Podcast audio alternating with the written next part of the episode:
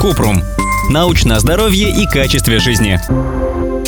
Правда, что сигаретный дым может переносить белковый материал вируса? Кратко. Нет, это миф. Сигаретный дым не переносит вирусы, но он и без того опасен для окружающих, потому что безопасного уровня воздействия пассивного курения не существует. А значит, вредно даже недолго находиться рядом с курильщиком.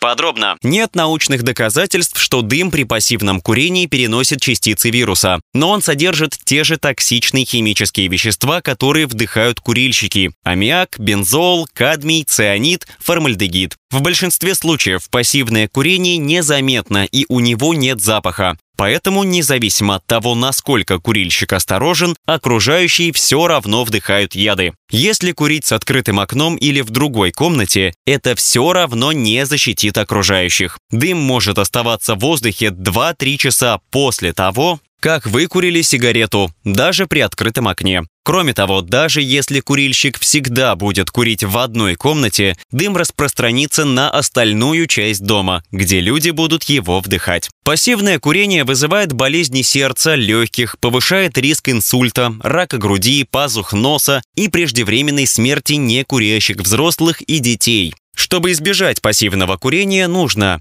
не разрешать курить в доме. Даже если открыли окна или включить вентиляцию, это не поможет полностью обезопасить себя от пассивного курения. Выбирать места для некурящих в ресторанах, отелях, общественных местах. Если разрешено курить на работе, поговорить со своим работодателем об изменении политики компании. Попросить работать рядом с некурящими или как можно дальше от курильщиков.